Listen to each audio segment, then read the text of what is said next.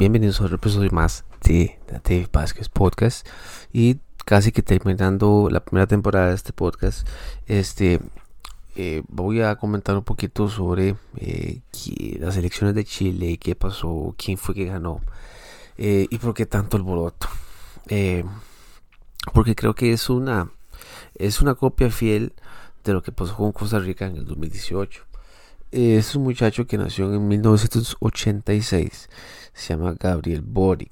Este, ahí estuve leyendo y básicamente es un señor, un muchacho, creo que tiene 35 años, me parece sí, 35. Eh, igual ha tenido una educación privada, estudió Derecho en la Universidad de Chile, después una trayectoria política y pública, casi que toda su mayoría, en 99, 2000 se estuvo en la Federación de la Universidad, después estuvo en la Universidad de Chile. Eh, igual es una universidad, me parece que dice izquierda autónoma, me parece. Eh, después en el 2018 resultó electo consejero de la Federación de Estudiantes de la Universidad de Chile y en el 2009 fue elegido presidente del Centro de Estudiantes de Derechos de la Universidad de Chile. Eh, creo que toda toda la toda la vida pública y política este aparte que también estuve leyendo que bueno que escribía poesía y tiene, tiene una influencia narco anarco sindicalista perdón eh, que bueno marcaron fielmente su estilo de hacer política su manera de hacer política y, y partir de eso la gente chilena lo eligió. Eh, creo que las elecciones quedaron 46-34%. Si no me equivoco, eso es bastante. Eso, es, eso es un golpe a la cara a la derecha de Chile. Eh, pero ¿por qué, ¿por qué la gente sigue votando por la izquierda? ¿Por qué la gente sigue votando por la izquierda? ¿Por qué la gente le gusta tanto a la izquierda? ¿Qué es lo que llama la atención? El de la gente de la izquierda, básicamente es por, primero que todo, creo que la gente lo elige por un tema de que es joven, ¿verdad? Tiene estudios, es un intelectual, tiene eh, una buena forma de hablar, por supuesto, sí. O sea, por, algo la gente lo elige. De la otra cara teníamos a otro señor que representaba a la derecha de Chile, que lastimosamente no fue elegido por el pueblo chileno, pero aún así gana ese señor y salen a relucir ciertas figuras de izquierda aquí en Costa Rica como Garnier, este, Paula Vega, Villalta, las tradicionales de izquierda. Eh, incluso salió la, el Partido de Liberación Nacional, el partido eh, como la sección juvenil, ¿verdad? De, de liberación y también no, o sea, no es a extrañar. Recordemos que Costa Rica estuvo sumido bajo mucho bipartidismo. Eh, llegaron presidentes del PLN a gobernar en Costa Rica eh, con diferentes y muchas formas de pensar. Pero sí soy fiel creyente que el Partido de Liberación Nacional se ha ido un poquito más al centro, más a la izquierda. Se ha convertido en un país, eh, perdón, un, un partido político woke, eh, lo debidamente correcto o lo políticamente correcto. Este y precisamente todo ese movimiento, ¿verdad? Porque recordemos que Latinoamérica está de igual manera sumergida en muchísimo progresismo, en muchísima izquierda. Lo podemos ver en, eh, lo podemos ver en Venezuela, eh, lo podemos ver en Nicaragua totalmente. Eh, Perú, Costa Rica, eh, Colombia, bueno, Colombia no, pero, pero sí, sí el partido, sí todo Latinoamérica, sí, Cuba incluso, todo, eh, todo lo que es habla hispana, ¿verdad? Todo lo que es, eh, Latinoamérica, incluso Puerto Rico, también ha estado un poquito sumido en lo que es la izquierda tradicional, ese progresismo nuevo que hay, esa, esa nueva ola Costa Rica no escapó de ello en el 2018 con un personaje casi que es idéntico, idéntico a la gente, al, a este señor que eligieron en Chile, eh, Carlos Alvarado un muchacho estudiado, colegio privado, educación privada, universidad privada, me parece, creo que se fue a estudiar después a Inglaterra, muy poca gente logra llegar, a hacer eso, habla inglés, perfecto, digamos que buen, un, don de hablar en ese entonces que atraía al, votante. Eh, a comparación con Fabricio Alvarado, que, que básicamente los, los medios lo destruyeron públicamente diciendo que no era estudiado, que le faltaba la universidad por terminar, que no se ve inglés, que vestía mal, que era un cristiano. Eh, toda, toda, todos los calificativos que ustedes se pueden manejar, eso fue lo que destruyó a Fabricio Alvarado. Y aparte que abrió la bocota de más y dijo otras cosas que no tenía que decir. Y eso lo terminó de sepultar. Entonces, vamos a ver qué pasa ahorita dentro de dos meses con Fabricio Alvarado. Pero sí creo que este movimiento izquierda, progresista, woke, eh, es muy atractivo dentro, dentro de un sector votante que va desde los 18 años hasta casi 35 36 años. Eh, ¿Por qué? Bueno, primero porque creo que eh, se ha crecido bajo un ambiente de, eh, creo que todo mucho, había un, los medios han tratado de, de llevar una narrativa, primero que todo, este, un poquito progresista, no tradicional, no tan conservadora eh, como lo, era antes. Eh, por ejemplo, se critica la izquierda progresista, progresista critica mucho al capitalismo explotador, entre comillas, a, que el gobierno es el que tiene que apoyarnos, a la sociedad, a aquel joven que no tiene trabajo,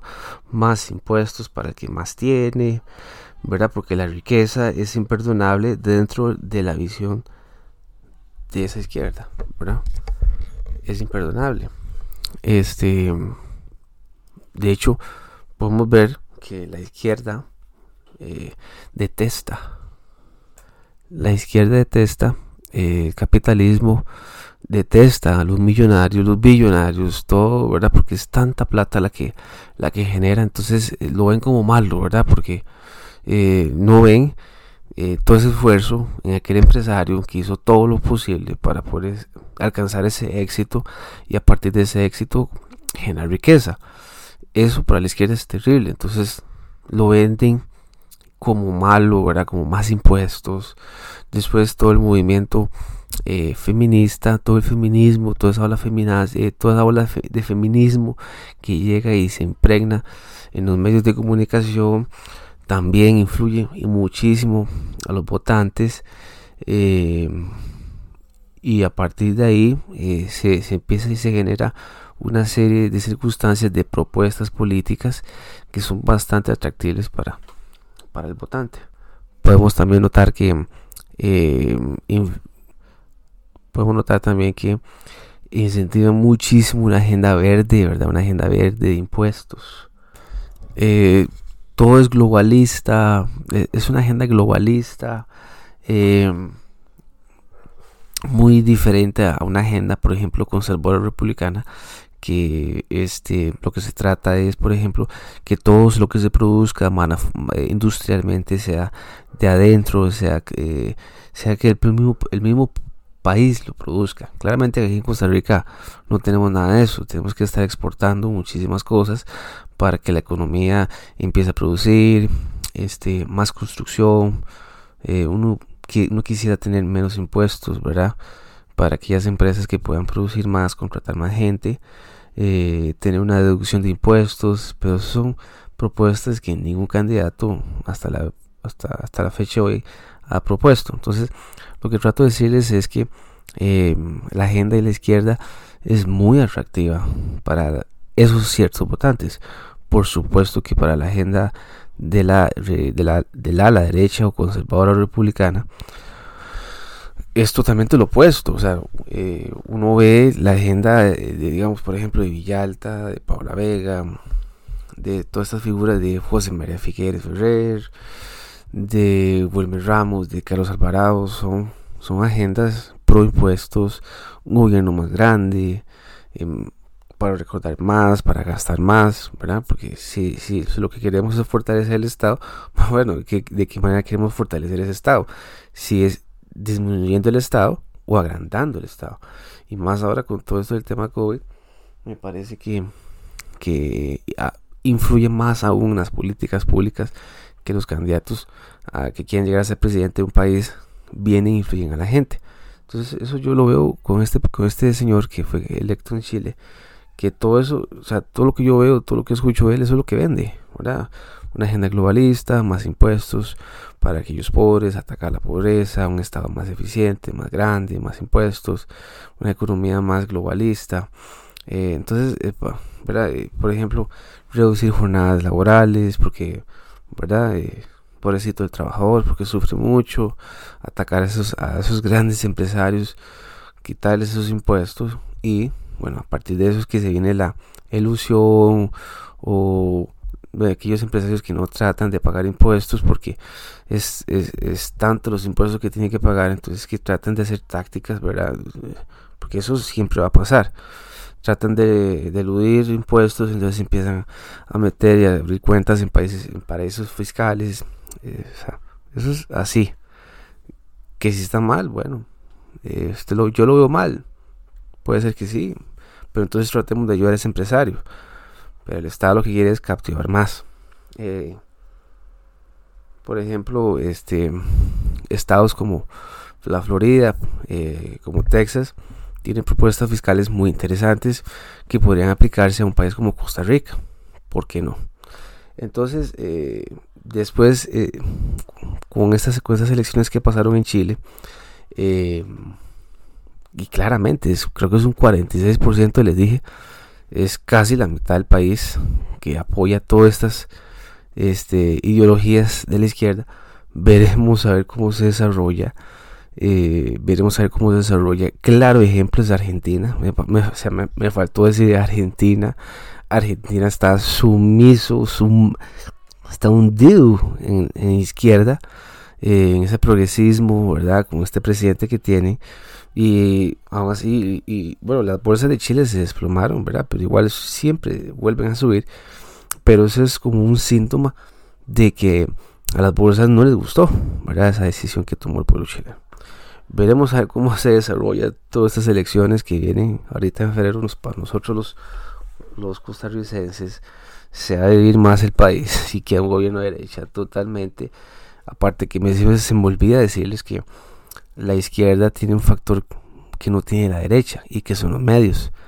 Eh, no, no hay medios tradicionales de derecha, conservadores, que tengan otro tipo de visión, que tengan otro tipo de agenda, como si lo hay en Estados Unidos. Eh, veremos a ver qué pasa. Eh, creo que va a pasar lo mismo que ha pasado aquí en Costa Rica.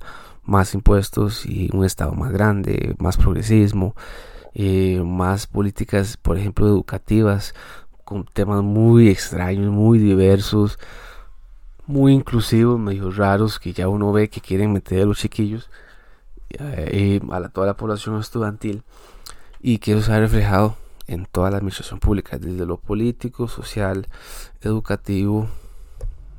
El progresismo se mete por donde la gente quiera ver. Eh, chicos, nos estamos escuchando en la próxima. Y si tienen propuestas de temas, escríbanme y yo lo voy a estar hablando. Gracias, chao.